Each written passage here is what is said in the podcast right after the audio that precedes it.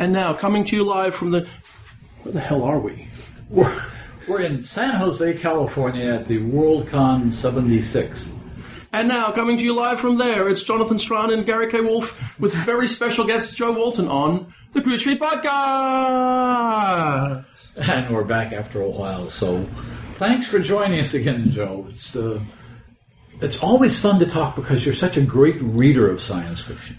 Uh, it's fun to talk about your fiction, but it's fun to talk about your incredible memory for everything you've ever read, especially these Hugo nominees. So let's talk about that. Actually, I don't have an incredible memory. I look things up just like everybody else. Oh, that's so. Um, oh, I'm so.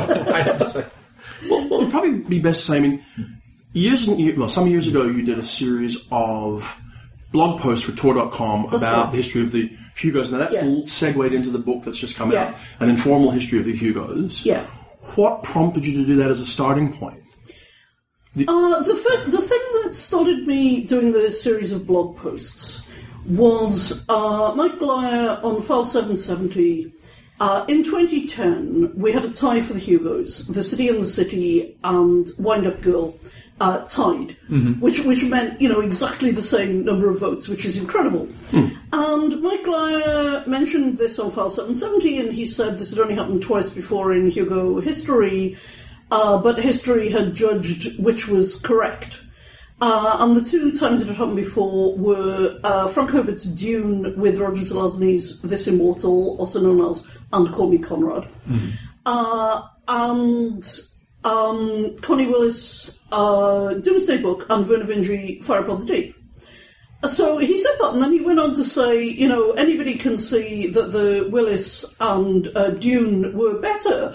And I thought, no, they can't. you silly person. Um, and uh, and I thought, I, I just all at once got the idea that it would be very interesting to look at not just the winners and the books that had won the Hugos, but all the nominees. Yeah. Because it's very hard to say that anything is the best book of the year, but it's very, very easy. If you look at those four books that I've said, yeah, I don't think there's any year where those four books wouldn't be among the four best Sure. books of the year, or indeed all six if you count the city and the city and, and Right. uh, right. And so I thought I would look at the nominees and see whether they were the five best books of the year, which meant looking at everything else that was published that year and looking at them in context. And I didn't realise anything like how much work it would be to do this so that I could have it every Sunday as a blog post on Tor.com. Uh, but I did that. And I was only really looking at the novels. I was giving the most cursory glance to the other categories and talking about it a tiny, tiny, tiny bit. But then, as the series went on, it got a lot of comments, and particularly Rich Horton and Gardner Dozois started to post every single week discussing the short mm-hmm. fiction. Mm. And they were doing practically as much work as I was doing because they were looking at all the short fiction that was published Right. in the year as well as the nominees and talking about them, and it, it was great. And there were also sort of great comments from other people as well, and, and it was it was a really fun thing to do. And I did it for however many weeks it is, from 1953 to uh, 2000. And I stopped in 2000. A lot of people wanted me to carry on going, and it was 2011. Yeah. Uh, and I didn't want to because I was first published in 2000. And I didn't want to start looking at 2001 that had me as a Campbell nominee mm-hmm. and say, well, I was obviously better than everybody else. but I should have won. no, but you can't say that. But you also can't say, well, I didn't deserve to win. Whatever you say, you're wrong Yeah, right. in that situation. It, it, it, it's rotten. You, you shouldn't do it. It's, it's not. It's not comfortable and it's not really ethical, and I wasn't comfortable Yeah. with it. So I stopped in mm-hmm. 2000 for that reason, which was also conveniently the clock of the century. Yeah. So that made it convenient. And then uh, it was suggested that I make the posts into a book. Sure. And in the summer of 2014, I did a signing tour on Amtrak promoting My Real Children. And on the train, I edited the posts and the best of the comments and the essays I'd written about the various books, not every single book, but you know, when I'd got an essay about one of the books, Yeah. uh, to edit it down to a reasonable length. It's still enormous. It's a real sort of fly swatter book. It's It is. huge. Uh, but to edit it down to something that it was possible to publish. Yeah, yeah. And I got that done really by the end of that tour. But when we were looking then at publishing it in 2015, it didn't seem like a good idea because it did not seem like a good idea to put out a book with Hugo in the title, with all the fuss that there Right, was that with the sense. shenanigans of the puppies.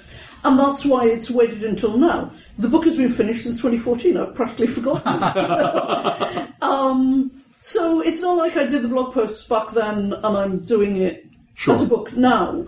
But there is stuff in the book that was not in the blog posts. There's more stuff about the history of the field. Uh, because when I was doing the blog posts, I just assumed anybody who's reading Tor.com is going to know what the new wave is, is going to know what cyberpunk is, these kinds of things. But I thought for the book I will put in little bits that explain this stuff and where it's coming from and all of that. And there are individual essays on novels, sometimes not the winning novel, but Yeah. the novel that you liked that year. The, Yeah. the year I, the year that A Case of Conscience won, you wrote an essay on Have Space Suit Will Travel. Well, the truth is, though, that I did an essay on the case of conscience, but it was in my earlier collection. And It, uh, it, what it makes was book so collected in what makes this book. Yeah. So I didn't want to repeat, Okay. uh, and that's why I didn't put it in. Um, because I could have. If we'd, if we'd edited what makes this book so great differently, there's a bunch of essays in that that could have been in this, because there's also essays in that on Barrayar and um, the Vor Game, which it would have actually been really nice to have had in this, but we'd already put them in the earlier. And you were looking to So- trim length, I guess. Yeah, yeah, yeah. We, we really needed to trim length a lot, and I, even after I took out all the repetition, it was still really long, and we didn't want to lose the lists. Yeah. Uh, so that it can actually be useful to somebody who wants to look that stuff up. Yeah.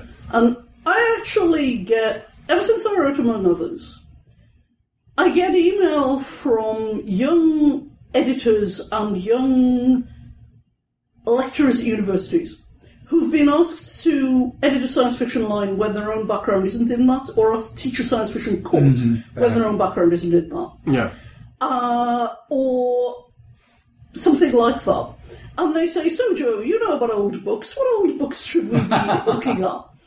And I kept thinking, oh, you know, when I did those blog posts, I specifically said, I'm not reading everything. I'm not reading things I haven't read just for this. I'm not reading every book that won the Hugo. If I hated something, I, I'm not reading it again and Yeah. writing about it.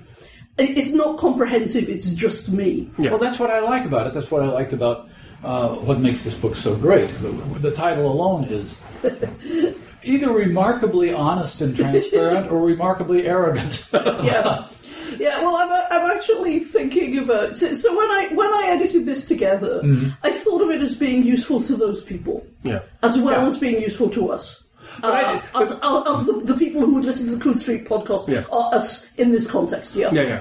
But but then I thought what I really ought to do is write a book with the amazingly uncontentious title of How to Love Science Fiction. there would be a history of the genre, and there would still be personal and uh, me burbling about things, but but from my point of view. But the personal part of it is what makes this this what makes this great. Actually, Is that uh, you, you you didn't like Neuromancer, so you don't read Gibson. Uh, that's that's Yeah. a that's a I happen to like William Gibson, Sure. but it's very liberating to find to to be given permission to not like certain classics. Right.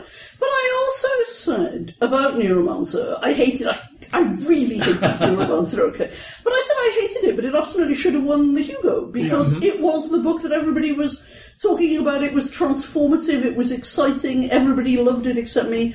Um, it is, it is the correct Hugo winner, even though I don't like it.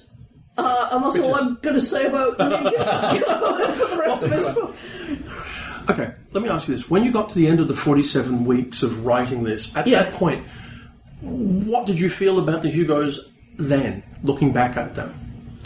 I thought they'd done a pretty good job. And that is what I thought at the beginning as well. Yeah. That they're not perfect. There are things that they miss. Like Greg Egan. Okay. Uh, Permutation City absolutely should. There, there are things like that that, Yeah. that the Hugos are kind of blind to, or traditionally have been. But nevertheless, when you look at all of those years overall, they're doing a pretty good job of finding the five best, even if the winner isn't. Not always. There are Sure. good years, but but on the whole. And the other things, the thing that surprised me the most is discovering that I love novellas. and that year after year, when I looked at the novellas, I was thinking, oh yeah, that, I love that. And just thinking how many novellas consistently have been where the lifeblood of the genre is at different times, as the lifeblood is in different places. Uh, that novellas have been so, so important to what's going on. And I'd never really recognised that until I looked at it year by year. So you're more persuaded by Gard- Gardner Dozois' argument that the novella is the ideal form for science fiction? I, I am. Yeah, I am. And we, we talked about this, so we, hmm. it's in the comments. I'm sad now. Yeah. The the last exchange I had with Gardner before he died was when I was doing the proofs of this book. Yeah. And I emailed him, and uh, he said, "Oh, can't wait to see it," and he's not going to see it. No. and that's just it's just really sad. Well, we should mention there's so much of Gardner in it, and, and, Yeah. and Rich Horton as well. Yeah. It's, it's like a, it's like, and, and again, his astonishing memory. Oh, yeah. profile. and I and he can't have looked all this. I mean, Gardner would say wonderful. No, you probably my, didn't look my at any of it. favorite short novella of 1971, and he remembers Yeah. it and the Yeah. others, and it was just Yeah, and and his anecdotes about being at the banquet when people were going off in a huff and things like that. I mean, I think they make it. I, I, I love those uh, things in it. I love having them there. I love that they gave me permission to use all that all that Right. stuff because it makes the book so much richer. I think one of the things that I uh, also enjoyed about it is there's that there are places, a number of places where you uh, and Rich and Gardner disagree completely, and it's such a civil disagreement, and there's so much respect for other for the Yeah. other point of view, which is so different from what you see online these days when these discussions come up. Yeah, yeah. But disagreeing without being disagreeable. Yeah, exactly. And, and also, I think it's when you're starting from a position of respect. Yeah. You know, because how, how, can, how do you not respect Gardner? You know, um, but but yeah, very often when you get these arguments where, where it's people don't respect each other, people don't honour each other to be in good faith, and we knew that we were in good faith disagreement. Yeah. and, and and that you both read carefully the books that you were disagreeing about, and Right. simply around. I mean, another book that you, another novella, not we're in the novella category, that you didn't like was uh, Le, one of Le Guin's most popular works, "The Word for World is Forest." Yeah, I which still is don't like it. It's very heavy-handed in terms of Yeah. its didacticism, uh, and yet there are people who swear that that's their favorite novella of all time. Uh, it's Well, they're right then. Yeah, and then, yeah, yeah. That's they're, they're, can't they're argue. right. That- that- that's that's I mean, you can't be wrong about your favorite. Yeah, you can, you cannot be wrong that it is your favourite. I, I find it very strange that that would be anybody's favourite novella or anybody's favourite Le Guin, but people are strange, and people are varied, and people coming from different places. And I love Le Guin, I, I love loads of her work. You know, the vast majority of her work I really like, but there are places where it's it's heavy-handed. Um, It's I'm trying to remember who said this about H.G. Wells that he sold the story for a pot of message. and uh, Word for World is Forest. It's got that pot of message uh, in place of uh, something that I care about. And she sort of said that herself that she wrote it in England when political things were going on in the US, and she felt out of the loop uh, writing it. Um, and it's in one of the essays in, I think, in one of her essay One- one of her. I can't recent remember. What, no, no, one of her older The collections. language of the night. Like, I- Either Language of the Night or Dancing on the Edge of the World. Ah. I don't remember which one. I, I really can't remember which Yeah, one. It's yeah. been a while. But but she but she says that about it. So I think she saw that there were message problems with it, and it is always a problem when you're writing things that are political at keeping it at the right distance. And nobody is perfect. Nobody does everything right all the time. And she did the absolute miracle of the dispossessed right. uh, and the short story coda to the dispossessed the day before the revolution, which I think is absolutely wonderful. And she wrote the very didactic but brilliant ones who walk away from Omelas. But in Woodwalder's Forest, it just Clang. came out of balance. Yeah. uh, It's it's it's a, it's a thing that thing that happens. Um and and uh, I didn't like that, and, and you know I'm just honest about what I like and what I don't like. I'm not. Well, but this I'm not we've talked about pretending. we've talked about this on the podcast any number of times that you almost have to have permission to not like quote unquote classics. I mean, there are a lot of people I know, uh, including myself, who pro- I, okay probably read Dune twice, and I don't think I'm going to read it a third time. Well, I found when I reread Dune to write about it for the blog series that there were still things in it for me to love. Yeah. Um, and yeah, but I think that we have a problem. Everybody, people, have a problem with canon. That when something is put into canon, you have to get permission to not like it. You have to Right. get permission to um, argue with it.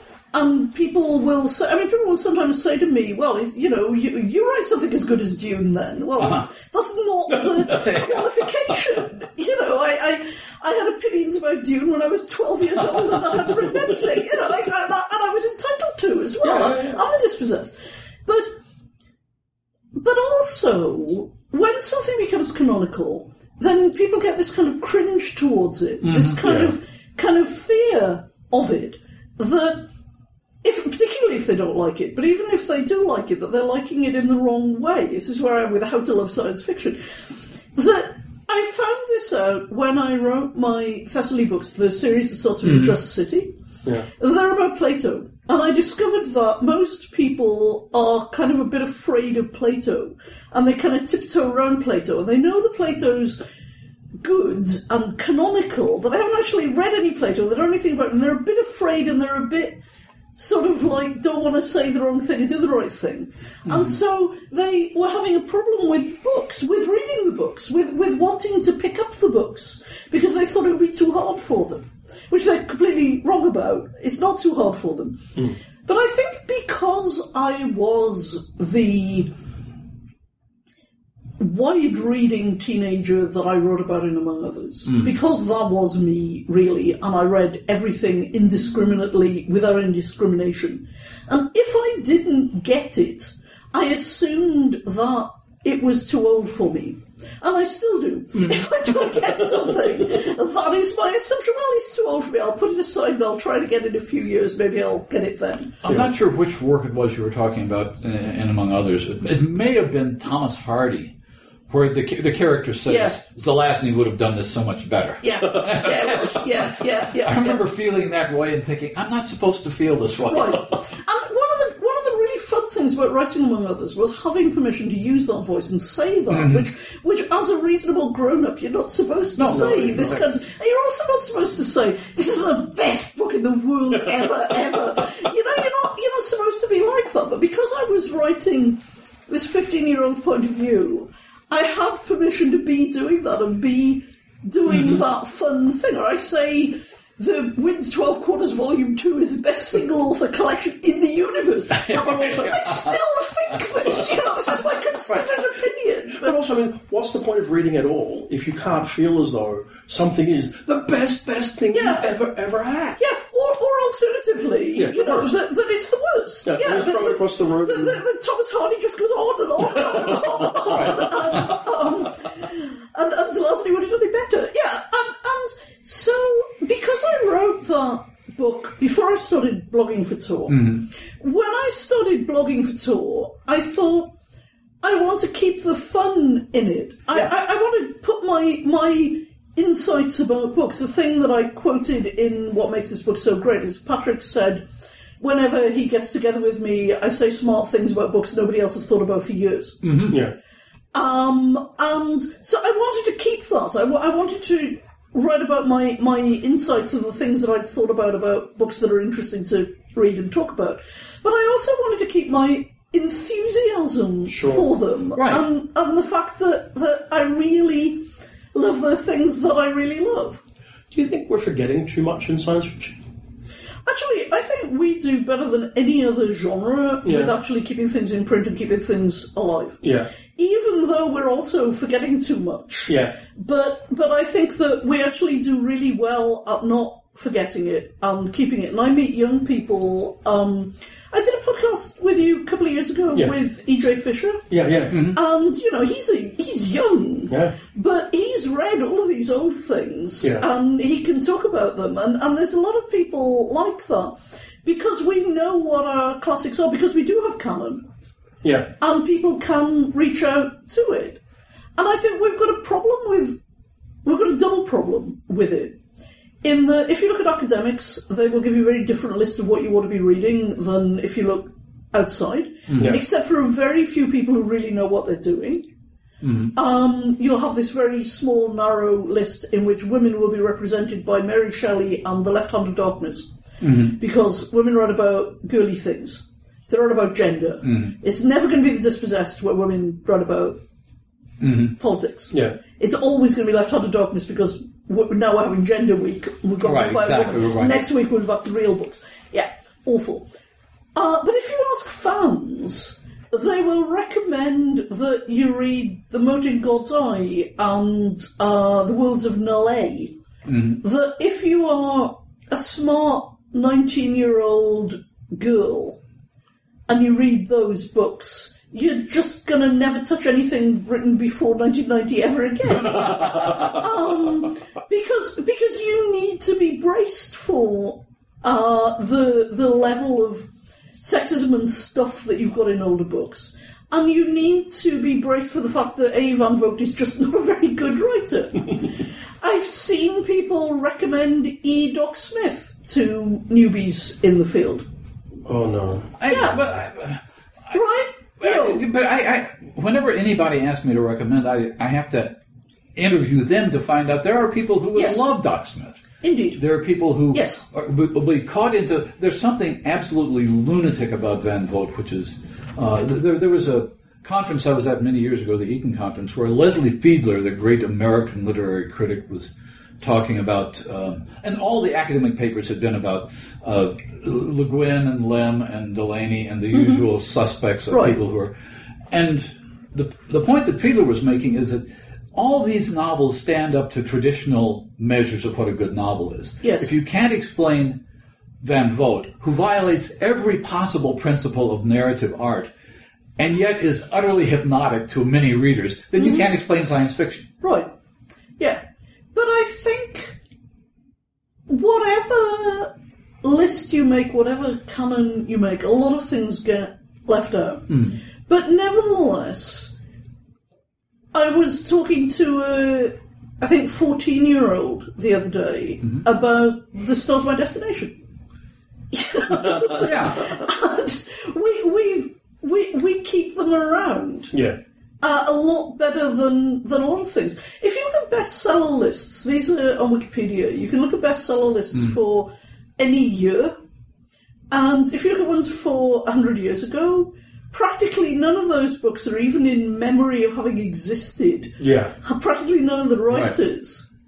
Whereas the SF that was being published hundred years ago, we know what it is Yeah. Well, that's true. even if we're not reading it actively all the time, we're really aware of it.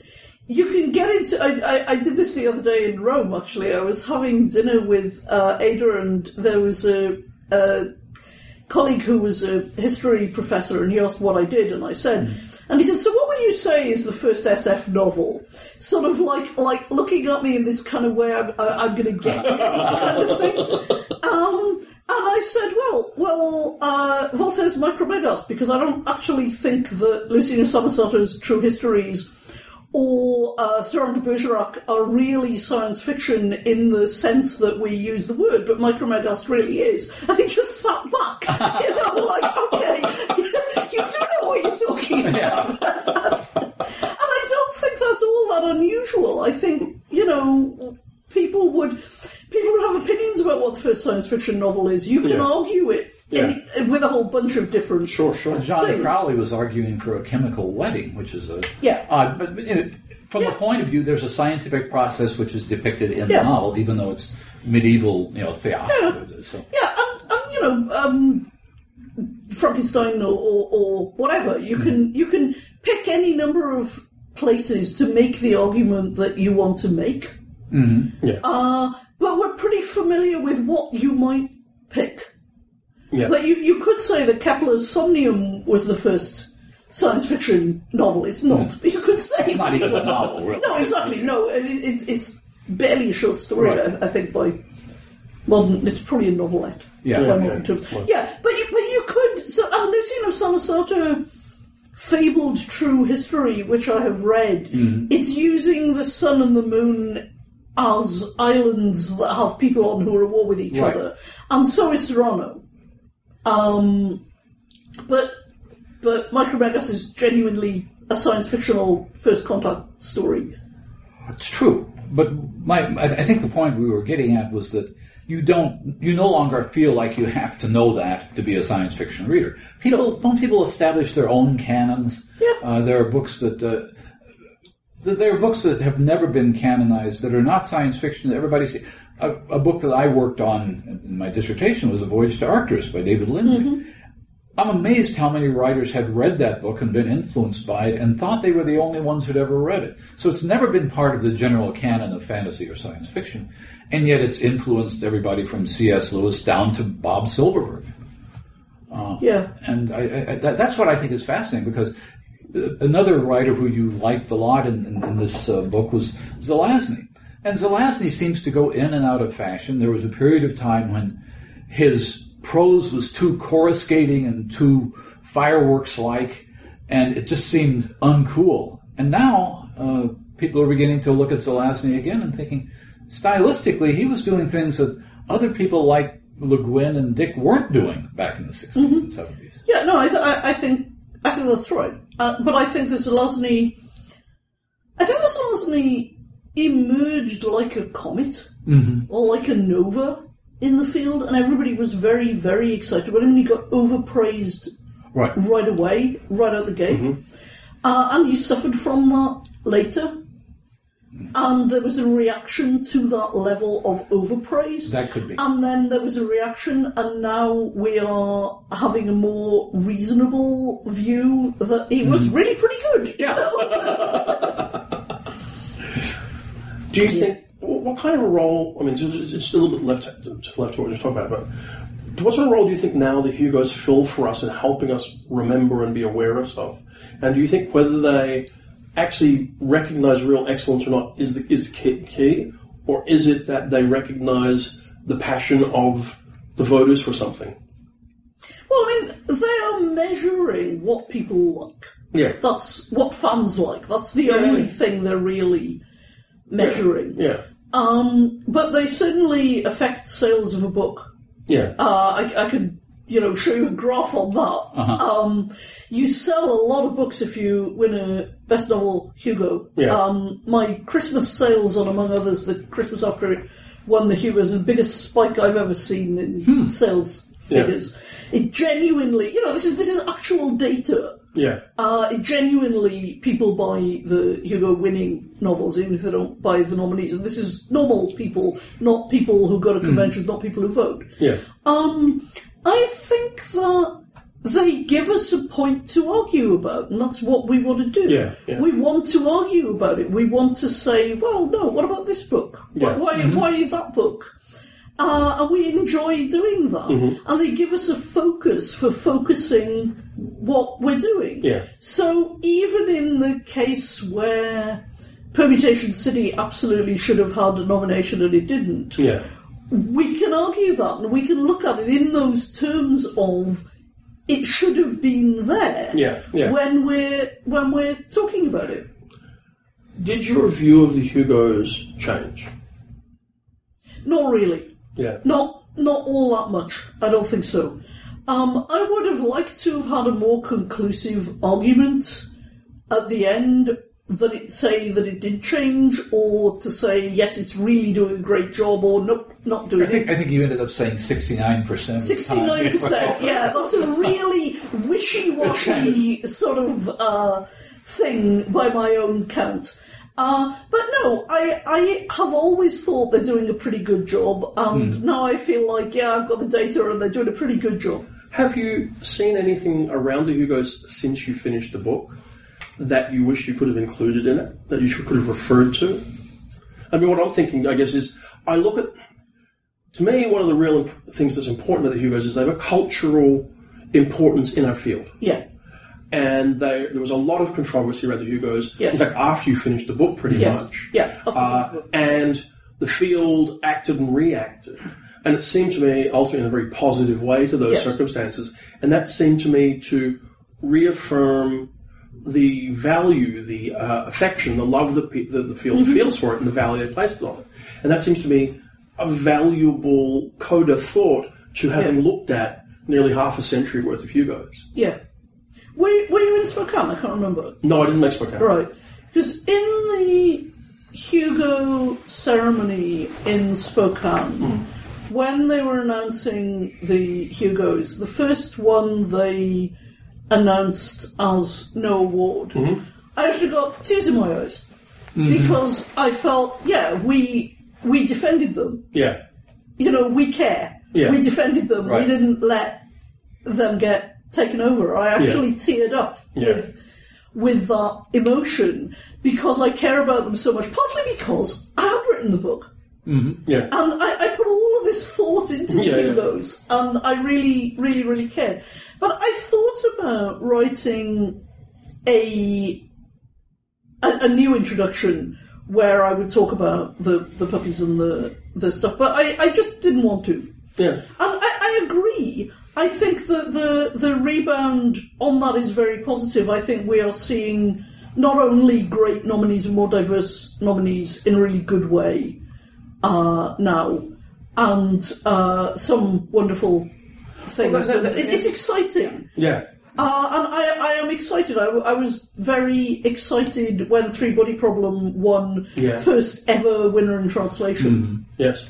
Um, and And you the, know, year, the year after that, I think, was the year in which there was not a single Anglo-American white male on the best novel ballot. Yeah. For the first time in history. Yeah. But by ending your book and by ending your, your blog post in 2000, you're looking at a period of the Hugos when the overwhelming number of voters would have been white middle-class people, probably mostly males. Mm-hmm. Yeah. So the diversification yeah, of It- the it- voting bloc came a- Right. afterwards. and, and I think I think in a way, it might be interesting for somebody to write a history of the Hugos in thirty years' time, where they start where I stopped. Yeah. and look at how it changed after that point and the things that we're looking at in the 18 years, 17 years Right. of nominations since then and, and going on and how it's changed. And I, I think that'll be an interesting thing to do. But you can't really write a history of something when you're in the middle of it because No. you can't see it and it's harder to see trends. And I found that when I was running the book, it was much easier to, to do the earlier parts Sure. of it than the later hmm. parts because you know where it's going. I mean, to me, at least one thing you can say about now, and if my memory serves me on these things correctly, that we've seen a, a great in, you know, uptake in participation in the Hugo Award. Right. And partly that's because everybody's been saying you can do it. Yeah. You mm-hmm. know, it's not a huge cost. It's not exclusive. Yeah. Everybody can do this, Yeah. and we can we can do it. And people people are, and far more people are nominating, which Yes. is even more mm-hmm. important than voting, Yes. in my opinion. Is having the the breadth of nominations there. Because really, in a sense, what I pick up when I think about the Hugos, when I look at the, you know, the, the, your blog post and everything else about it, is that in some ways it's not the winner that counts; it's the Yeah. ballot that counts. Yeah. Yeah. That, that shows you what was happening Uh, I mean, to me, like when I look back at the Locus Awards, which for various reasons I've had to look at uh, o- o- at various times, I find them fascinating because unlike even the Hugos, which generally cut out the top five nominees, Yes. when you have 30 finalists, what you see is you see writers and ideas ebb and flow through time and how their Yes. reputations grow and evolve Yeah. and how, how the actual uh, br- you know, the actual amount of time it takes for cyberpunk to be taken up as an idea. And there are people who, when they emerged, were very exciting and were getting award nominations. And then they keep on writing and they're still writing good things, but nobody's thinking about them in those terms and putting them on the ballot anymore. We've talked about Cherryh before, Yes. uh, who would be a really, really good example, but who's going to nominate volume 17 of the Atevi books, even though it's brilliant. Yes. I mean, I, I did, but, but um, I wish they, if we're going to have a best series uh, category, those should be on it. Yeah. Um, I, I really wish I would feel much more comfortable about the best series category if Cherryh was visible on Yeah. it. Yeah. But but also people like Dan Simmons and John Varley, who were exciting novelists and who are still writing, but we're not seeing them on that ebb and flow that you're talking about. Well, there's been all ebb.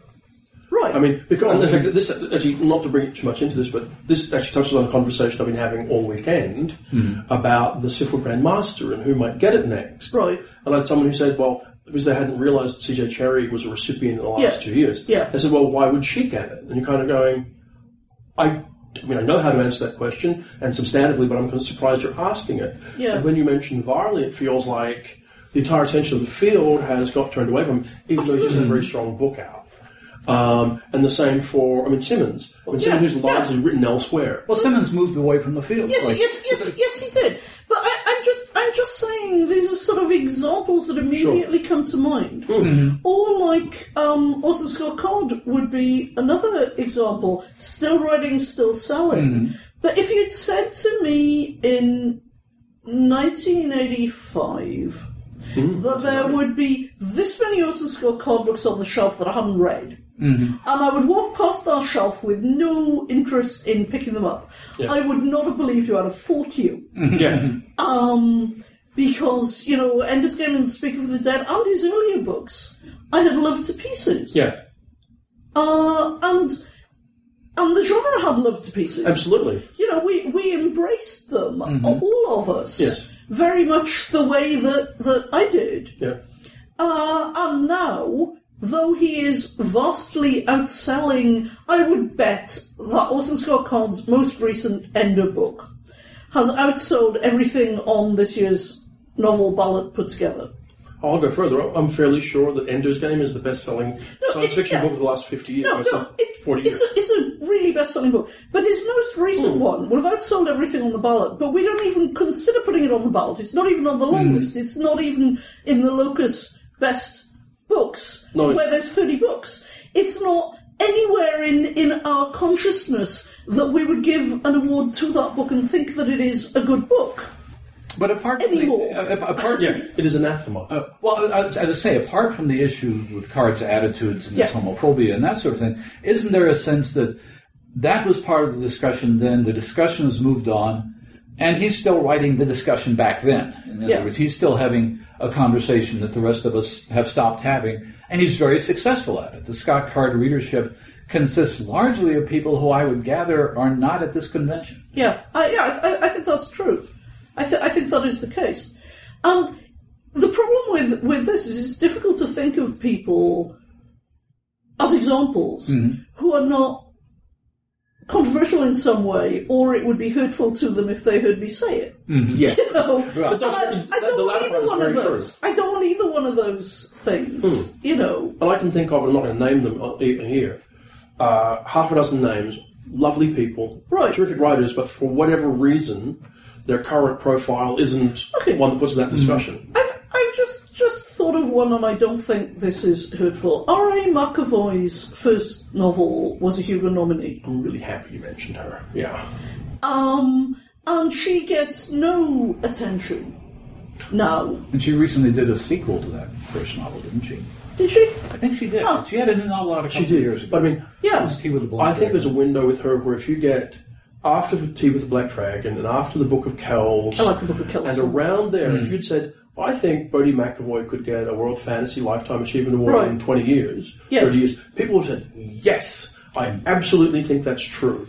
And now they would look at you and go, who is R.A. MacAvoy? Mm-hmm. Exactly. Yeah, that's, That, that's partly exactly. because she went away from the world.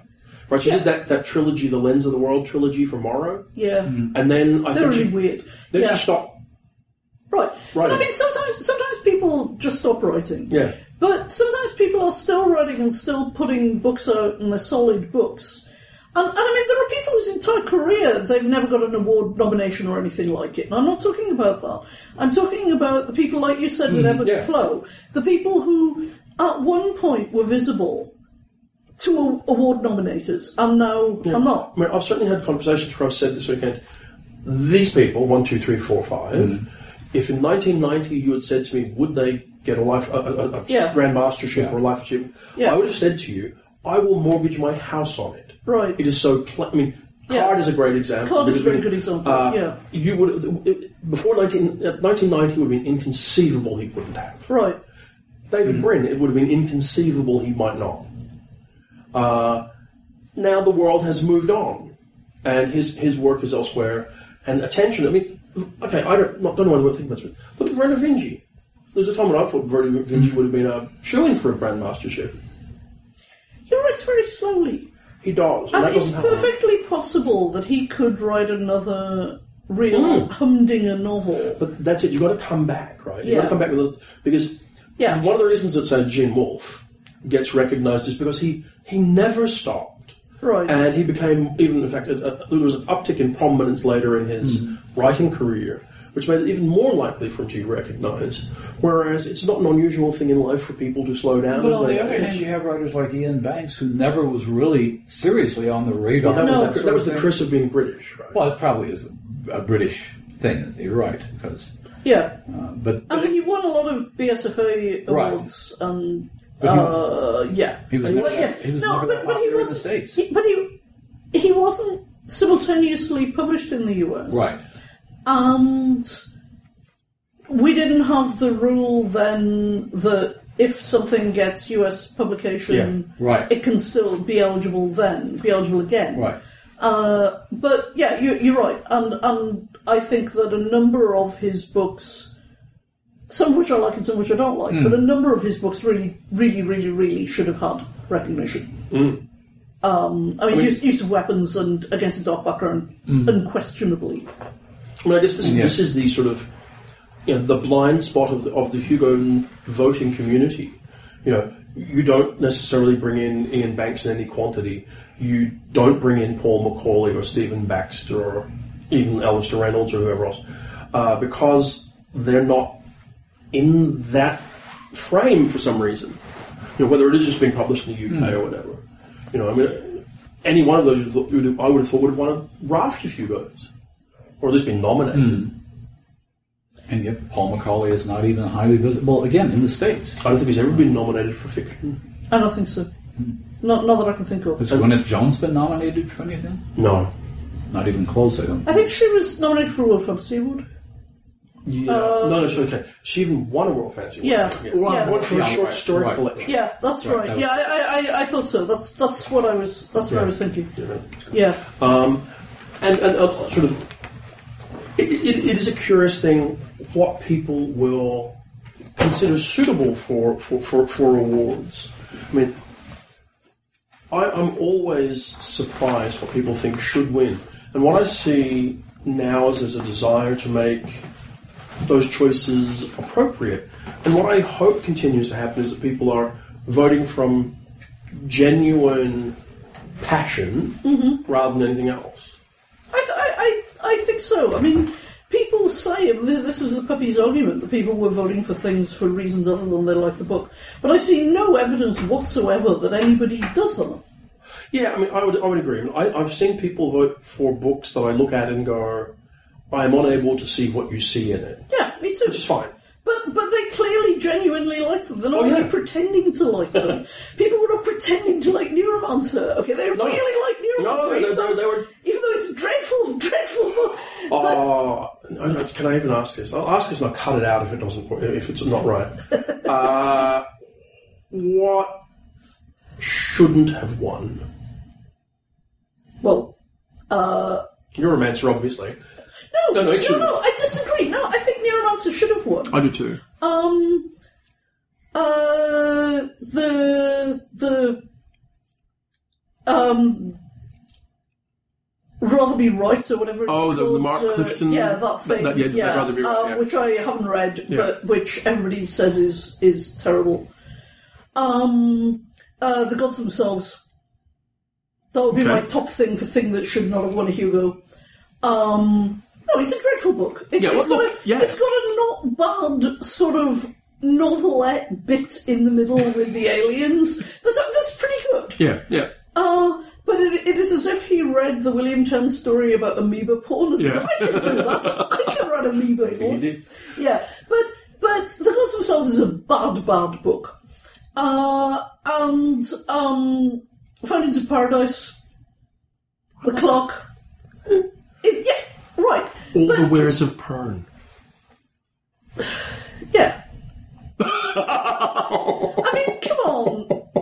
I mean, I guess it's the thing. Sometimes it's sentiment, and that's, I guess, okay Yes. too. And I think we see that in the 80s, and this is a thing that, that I've got in the book. In the 80s, we see a lot of older, beloved science fiction writers who hadn't been writing for a while come back and write books. So there was Heinlein, uh, there was um, Asimov, and there was Clarke.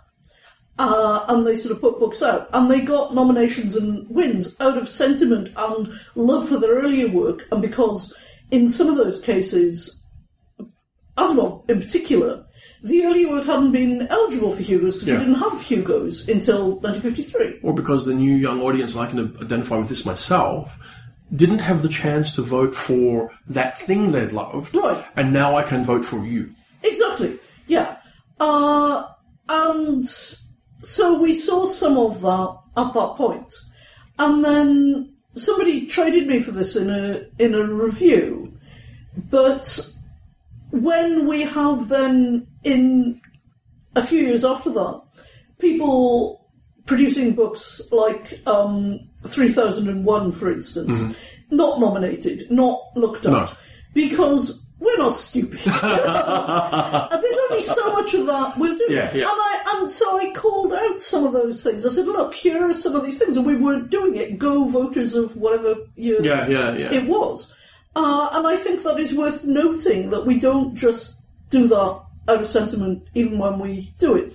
There's a temptation when people die to give them a consolation prize, Hugo, or whatever. At which point it's Um, no good because they're dead, but yeah. Yeah, exactly. Yeah, who, who's it supposed to console? Um, so you know that that is a thing that that happens. But I think people people like what they like, and sometimes even with a terrible book like The Gods themselves, the people who voted for it liked Asimov, liked it. Yeah. Um, maybe they didn't have time to read everything, and they thought he's usually good. Uh, I don't know. Yeah. Uh, it, it- it's difficult to guess what was Yeah. going through their minds.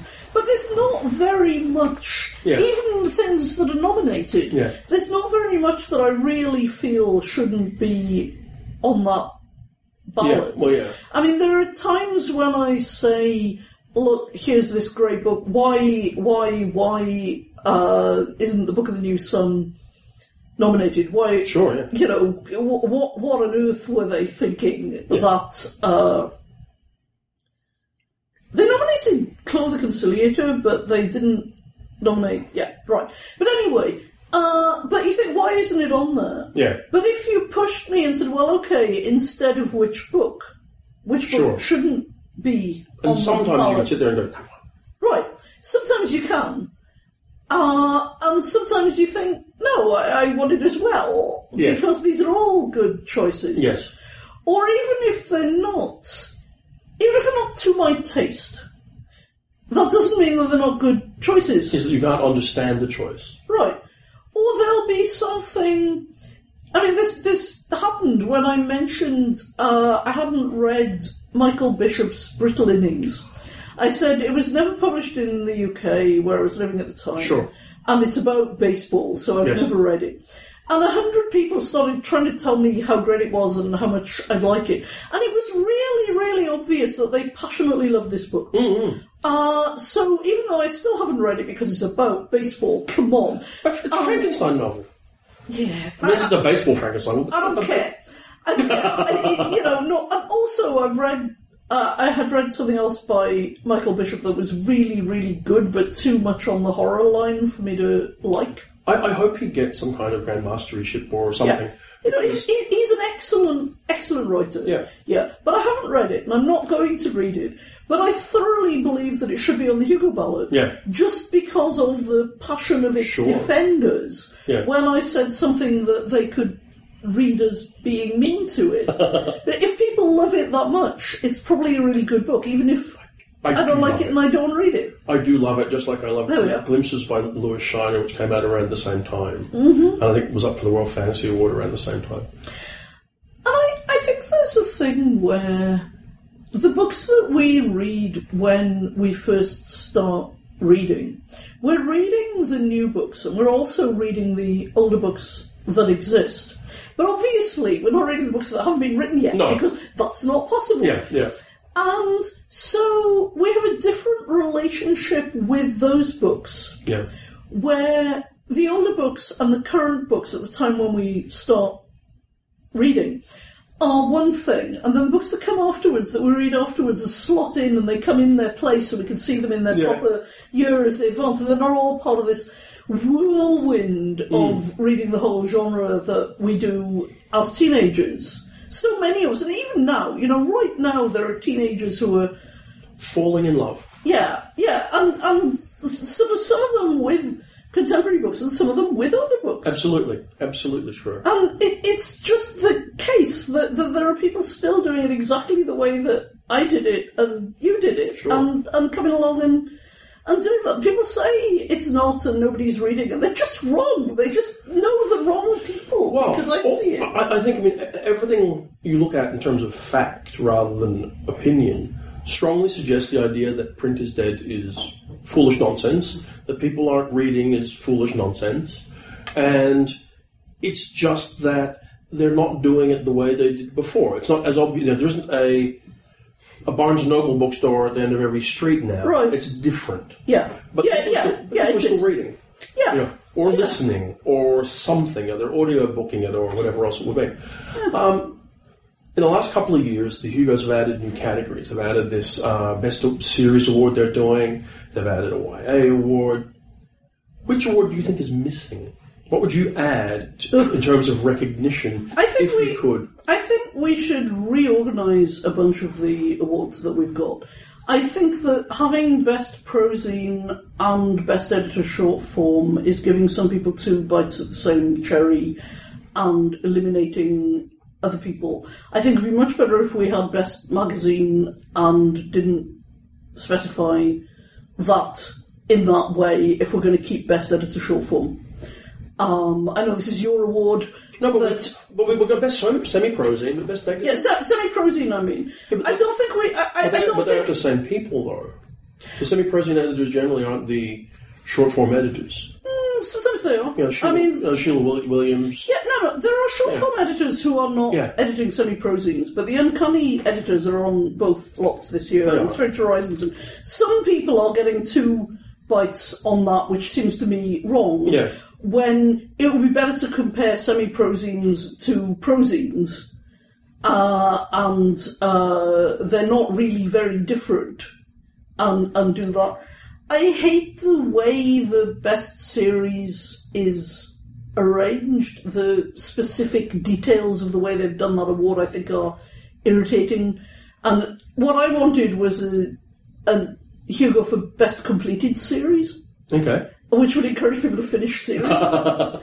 uh, and I looked at it, and there are enough completed series every year that we could have a really pretty good ballot every Sure. year. But I, I hate the way they've done it, and it's not really making any sense to me the way they've done that.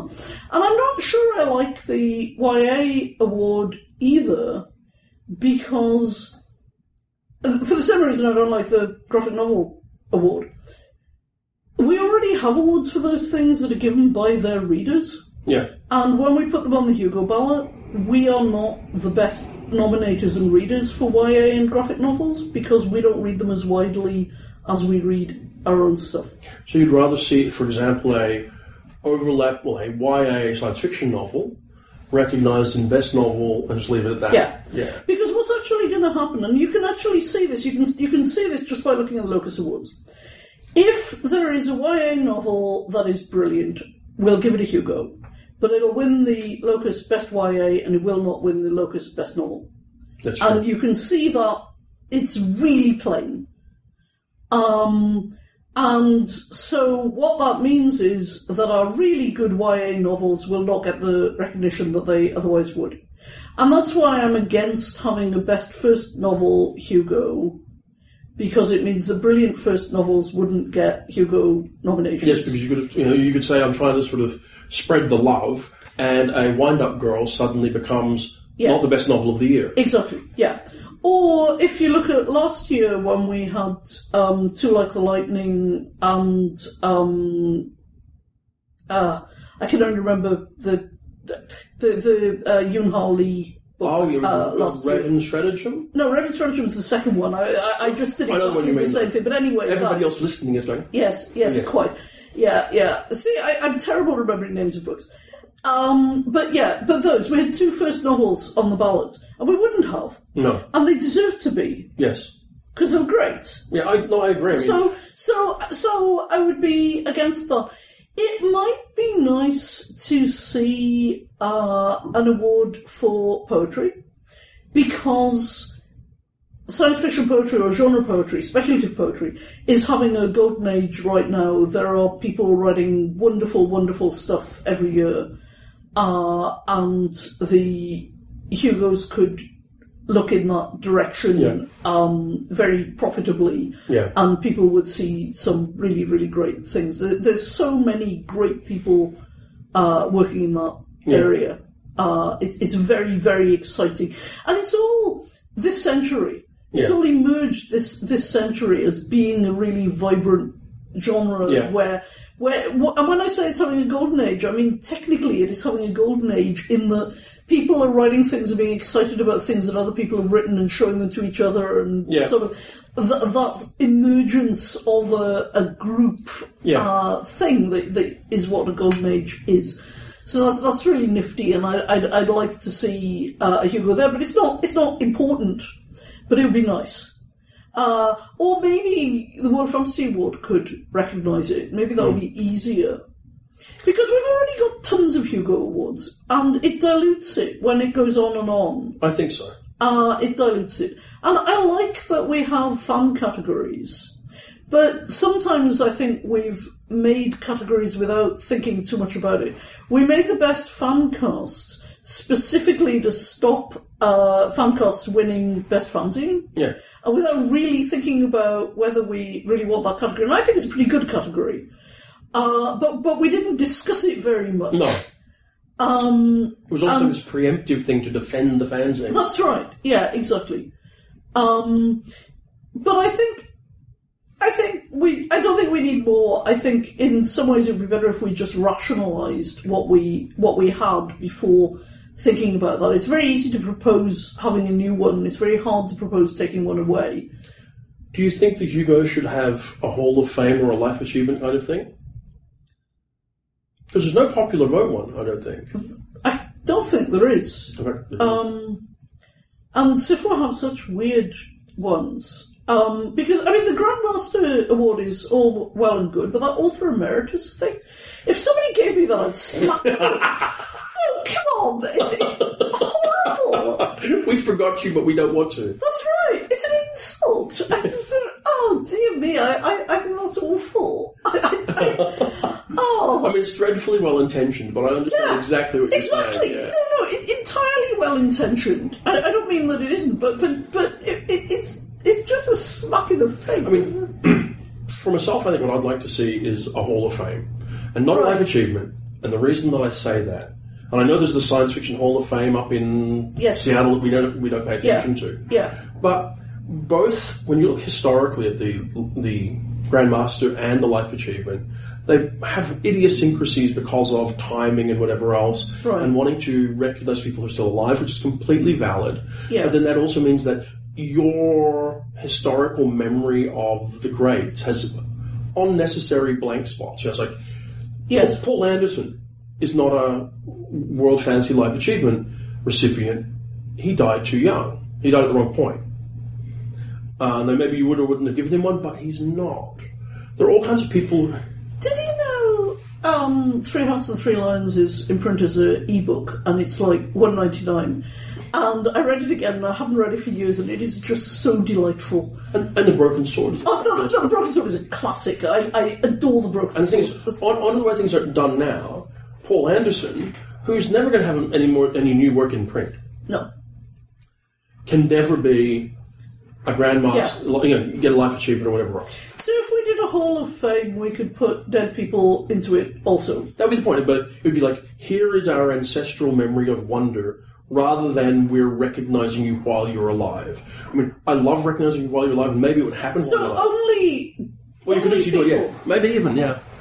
Because, I mean, you asked what's what's the value of giving someone a consolation Hugo when they die? Mm-hmm. And as when you said it, what actually occurred to me is actually the consolation isn't for the person who died. It's for the the survivors. Yeah, Yeah. yeah, And maybe the value of the Hall of Fame it would would be here. Actually, is us presenting all of that that group of people, that alumni of importance that we overlook. But if we did that and we were going to. And I notice actually nobody does this. If we were going to nominate them and vote on them, we would be saying some dead people are more beloved than other dead people. but, but yeah, we don't want to. We don't want Right, to. no, we don't want to say that. I think that would be a very uncomfortable kind of thing to say. And I noticed that SFWA announced their Grandmasters, and so do the World Fantasy Awards. They do not have a nomination slate. No. They just tell you who they're going to be. Yeah. And so I think that's the reason why we don't have a popular vote one and why we don't have a Hugo. It'd be too hurtful. It would be. Yeah, Wouldn't it be? saying. Wouldn't it be hurtful? Oh, absolutely. And it's bad enough being nominated for an award and not winning it when you could be nominated for it again next year and maybe win.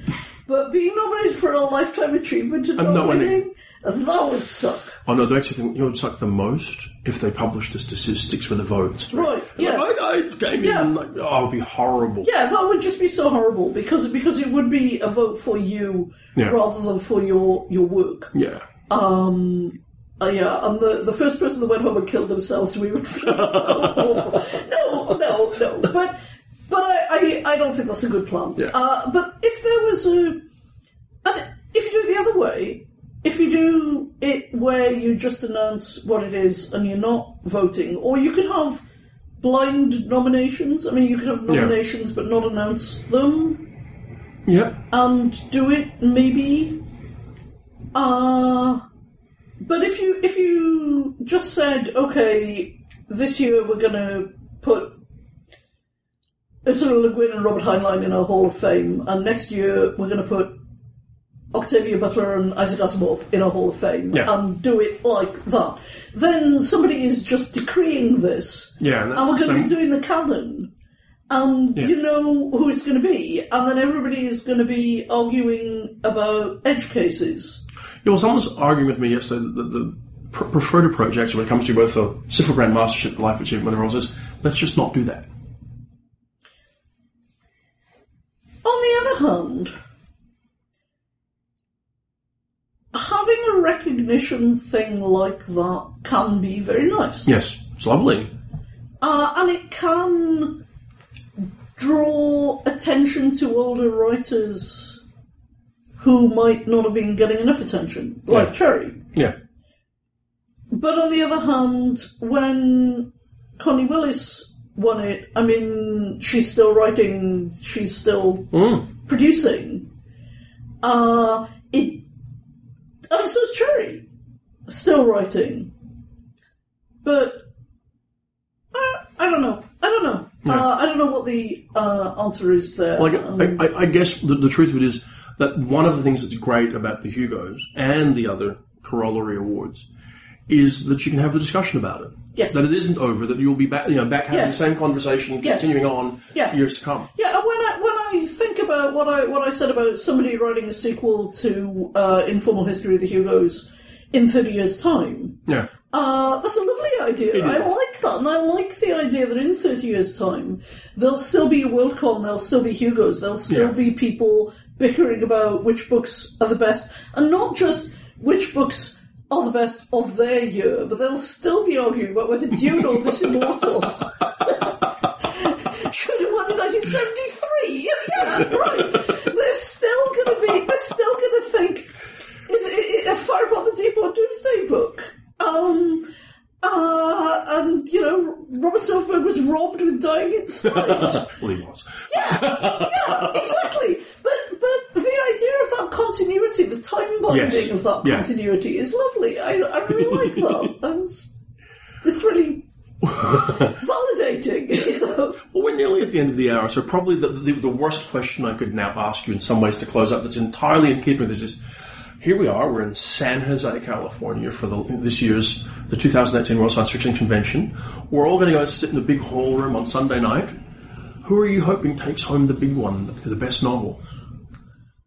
Oh, that is a difficult question. But uh, actually, uh, uh, the book that I liked the best, the, the, the Jo Walton personally liked Yeah, the yeah, best on this year's Hugo uh, ballot um, was uh, New York 2140.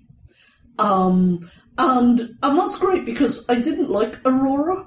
Okay. I think we talked about Yeah, that. we did, yes, we did. Um, I did not like Aurora, but I loved New York 2140. I, I felt that that was. And Aurora was an important book that I didn't like. New York 2140 is an important book that I do like, and Yes. I'm happy to uh, like. And Yeah. that was that was number one on my ballot. And I was also very, very excited by some of the short fiction. Yeah. So, some of the short fiction blew me away this year. Yeah. And unexpectedly. So there were things that I had read and that I had nominated and that were on the short fiction ballot and that I was very excited to see on the ballot. Yeah. And then I was actually surprised and impressed and pleased with uh, some other things Yes. that I'd not Yeah. run across uh, and that kind of knocked me over. Uh, so that was great. It's a great, great, exciting short fiction ballot Yeah, I- this year. Um, I mean, Yeah. I, I also, I mean, I agree with you about New York 2140. I share your love of it and passion Mm-hmm. Yeah. for it, and it's in no way a negative statement about the rest of it is a very strong no, ballot. It's a great ballot. Yeah. And, and everything's so different. Mm. And last year, too, last year was a wonderful ballot with this huge range of great stuff. yeah. Um, and Too Like the Lightning, one of my favourite books ever on last year's uh, ballot. Yes. Um, so we're, we are at a time where there are a lot of exciting things being written and a lot of exciting new writers Yeah. coming along because Ada Palmer won the Campbell Yes. last year, you know. Yes. Uh, and and this year's Campbell nominees are terrific. They are wonderful. They are just so great. Um, and you know, you, you look at that and that that makes Hmm. you happy. Well, it does. I mean, I mean, you, you talked about it in the book actually about the accuracy, usefulness, whatever, also of the Campbell Award. And it's you know sometimes you you know you get the, the benefit of enormous hindsight and go, well, gosh, you missed recognizing Yes. you know enormous person in the field, and you recognize you n- n- got somebody who you never would have. Yeah. But that's okay. Yes. Because they actually did have them in the discussion. Exactly. And this group, whether it's Vina Jie-Min Prasad or Rebecca Roanhorse or Sarah Kuhn or Yeah. whoever else, um, are a really, really strong and diverse. And by this I mean in terms of the, just what they choose to write about. Yeah, no, diverse. Yeah, yeah, absolutely. Yeah, and, and we were five really strong people. It was hard Hmm. voting. You know, it was it was difficult choice. Yes. Um, with the with the Campbells, and and, and that's how it ought to be. Yeah. It, it should be, you know, it, it should be that you think, hate that. Um, oh, that happens sometimes. Um, but we won't know for a long time or who, whose career Yeah. blossoms or not. Yeah, Yes, li- yeah. life is what it is. Yeah, but but it is it is exciting, and the, and the Campbell Awards are very important They are. as an early career award and something that's coming out. And, and, Uh, and point of encouragement quite often for someone who maybe is wondering if they have what it takes. Right. Yeah. And sometimes you'll be in a position where you'll have a novel out and it, it's got a bit of attention, it's first novel, but not, you know, a huge amount. And you'll have your second novel will come out and there you are. And having Campbell recognition at that point can be a huge thing for your career and for your confidence. Yeah.